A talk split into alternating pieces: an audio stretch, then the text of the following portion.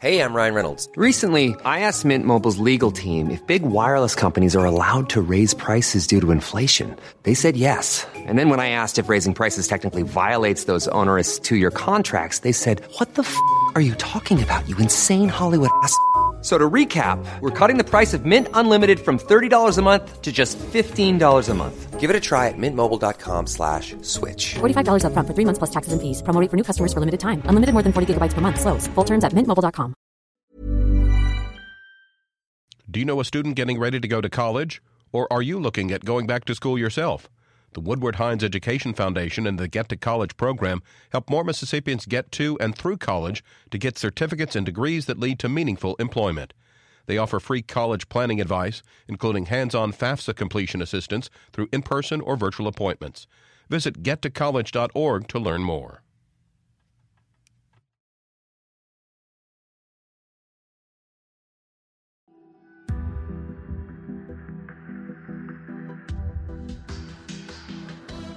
This is Mississippi Edition on MPB Think Radio. I'm Karen Brown. And I'm Rob Lane. I produce the show. In a little more than 48 hours, David Neal Cox will be dead.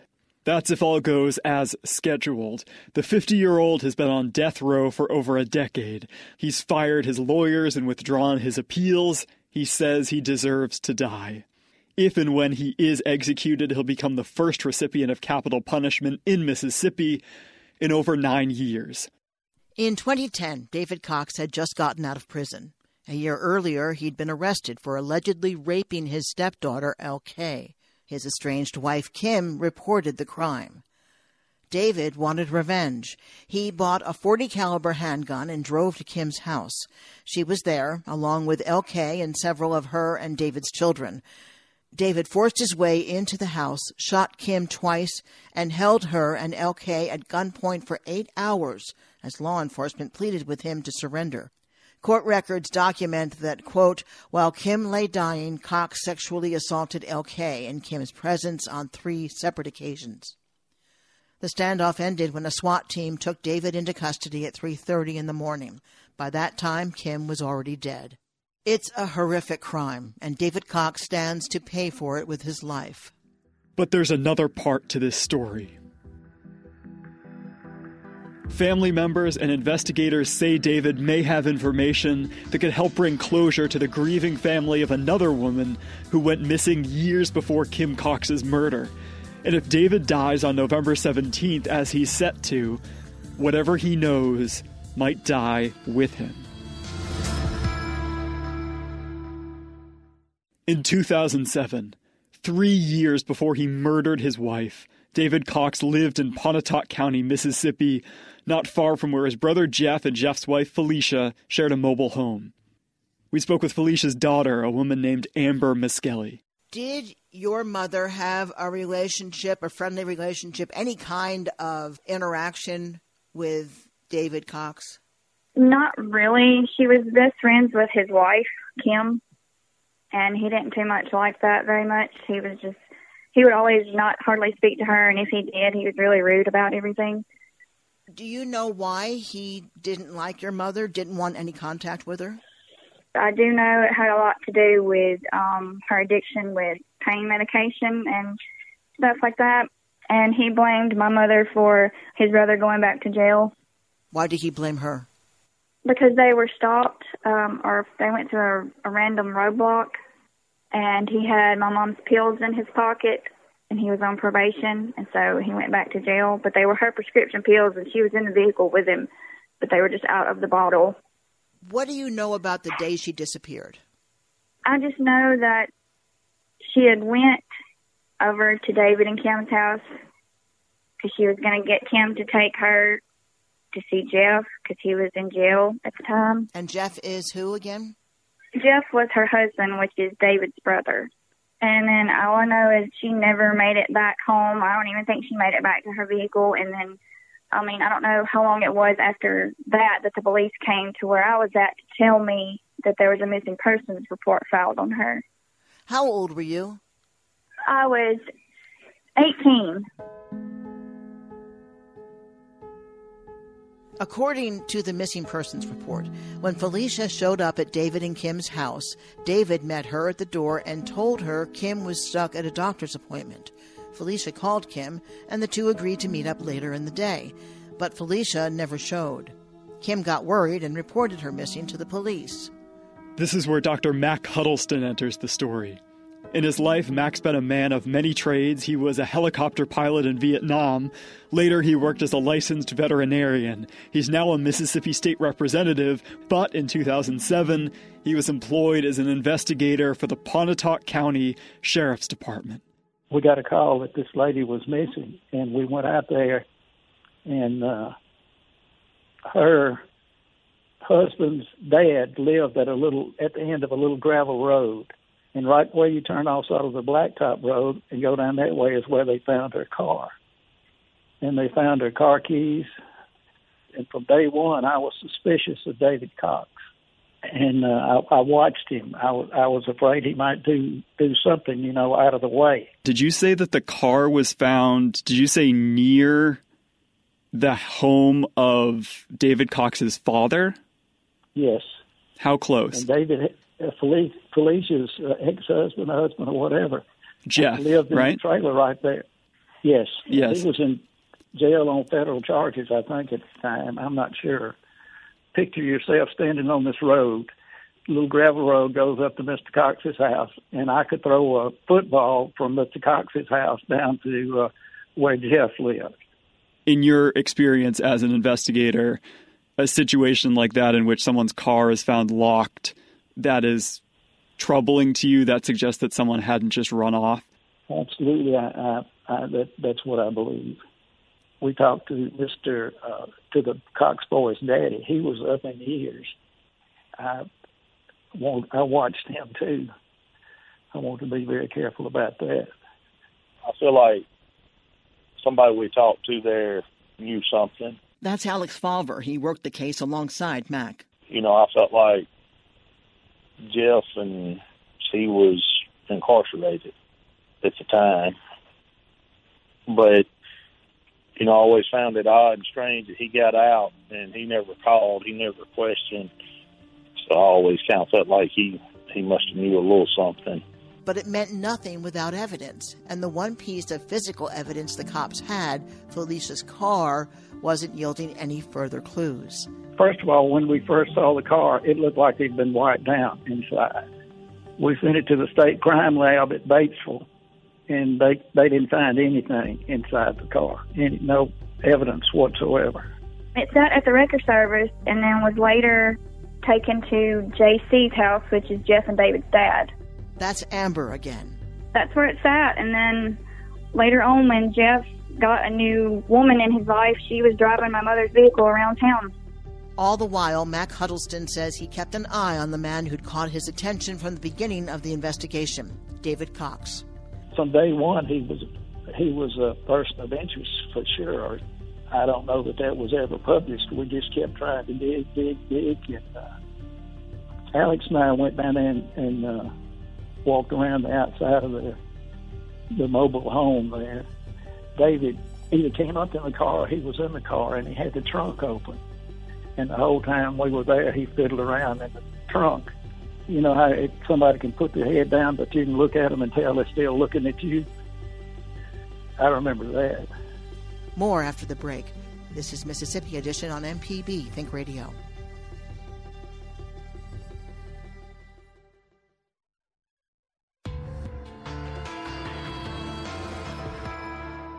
This is Mississippi Edition on MPB Think Radio. I'm Karen Brown. And I'm Rob Lane. Pontotoc County, 2007. Felicia Cox has disappeared. Investigator Mac Huddleston has strong suspicions, but little evidence. We didn't have any leads, and I worked day and night on that case. I even had an airplane come look at a lake nearby. Brought crime scene out and all of that. That's Alex Favre. We've gotten dogs, I think, from Search Dogs South, I think, where they come from, and all the woods surrounding the vehicle and stuff where it was found. When all that turned up nothing, investigators say they took a closer look at David Cox, the man who'd last seen Felicia, as well as David's wife, Kim, who was one of Felicia's close friends. the one thing that haunts me to this day is that Alex and I had been out there and talked to them, and we lined up a polygraph. We had the time and date and had our polygrapher, I guess you would say. And when we got ready to start, David didn't come that day. And Kim was just there, and she said, David doesn't want me to do this. Said something to the effect that, you know, this is just a bunch of bull, and they'll write what they want to into, and they're just negative. If Kim had any information, Mac says, she wasn't going to share it. And nothing else was shaking loose either. There wasn't any witnesses. There wasn't anybody around. Nobody seen anything. It was just a vehicle found. And, you know, from that point, that was it. Deep in his gut, Mac Huddleston believed he knew who was responsible for the disappearance. But eventually, he moved on. He got elected to the legislature and re-elected again. Then, just a few weeks ago, David Cox, now 10 years removed from having murdered Kim, having fired his lawyers and withdrawn his appeals, received an execution date of November 17th. And when Mac heard the news, he thought of Felicia. My wife and I were sitting here the other night, and when this news came on TV and his picture and all that sort of thing, and I told my wife, I said, he killed her. Somebody will have to do a lot of convincing to convince me that he didn't do it.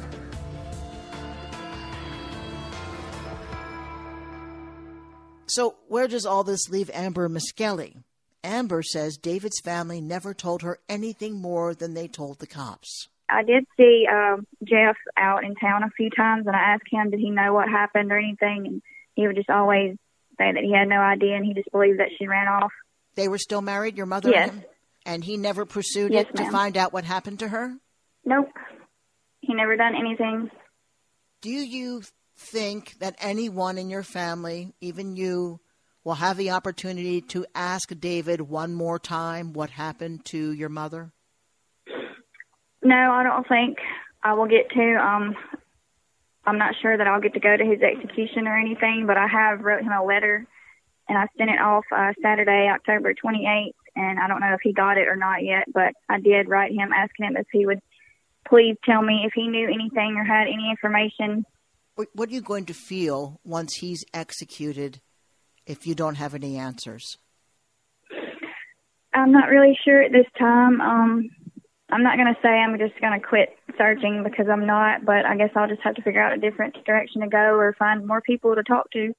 If Amber wants to find more people to talk to, she's running out of options. It's now been more than a decade since Kim Cox was murdered. J.C., David's father, is gone too. He lived until the age of 95 and died in 2018. Jeff Cox wasn't so lucky. He died in 2017 when he was only 53. A few days ago, I spoke with a man named Robert Dunham. He's executive director of the Death Penalty Information Center, which is a nonprofit that monitors issues related to capital punishment. We spoke over Zoom, so apologies for the audio quality. David Cox is what's called a volunteer. And those are individuals who have voluntarily waived their rights in order to expedite their executions. The demographics of the volunteers, 85% white male, also reflect the demographics of suicides. There's a very close correlation between mental illness and volunteer suicides. David Neal Cox, the man who's set to be executed in Mississippi, is a person of interest, basically, and the last living person of interest in a missing persons case from 2007. And I've spoken with family members, I've spoken with investigators, and they all believe that he has the answers to what happened to this woman who has never been seen or heard of since 2007. Is there historical legal precedent for a situation like that? And in such cases, has there ever been any kind of intervention to put a stay on an execution to try to wring information out of someone? You know, these are rare situations. They come up from time to time. It ultimately comes down to a decision by the executive branch in the state in which the execution is going to take place. Does the governor feel like a reprieve is something that will ultimately be in the interests of justice? Is it more important to execute this prisoner now than it is to give relief to the family of the woman who's missing. That ultimately becomes a policy decision, and it's a difficult situation for the state to be in, but it happens from time to time. I can't say that there's a right answer. They have to make a judgment about what they think the likelihood of cooperation would be, and they have to make a judgment as to what that cooperation is worth. And is it relevant that, as you said, Mr. Cox is a volunteer, which makes him more of an active participant in this procedure than he might otherwise be? You know, it gives him agency in the situation, if you will. It may well mean that he is using the prospects of execution to avoid giving information in that case. And in a perverse sense, executing him while there are questions remaining gives him power over the victim's family that he wouldn't have if the execution were stayed.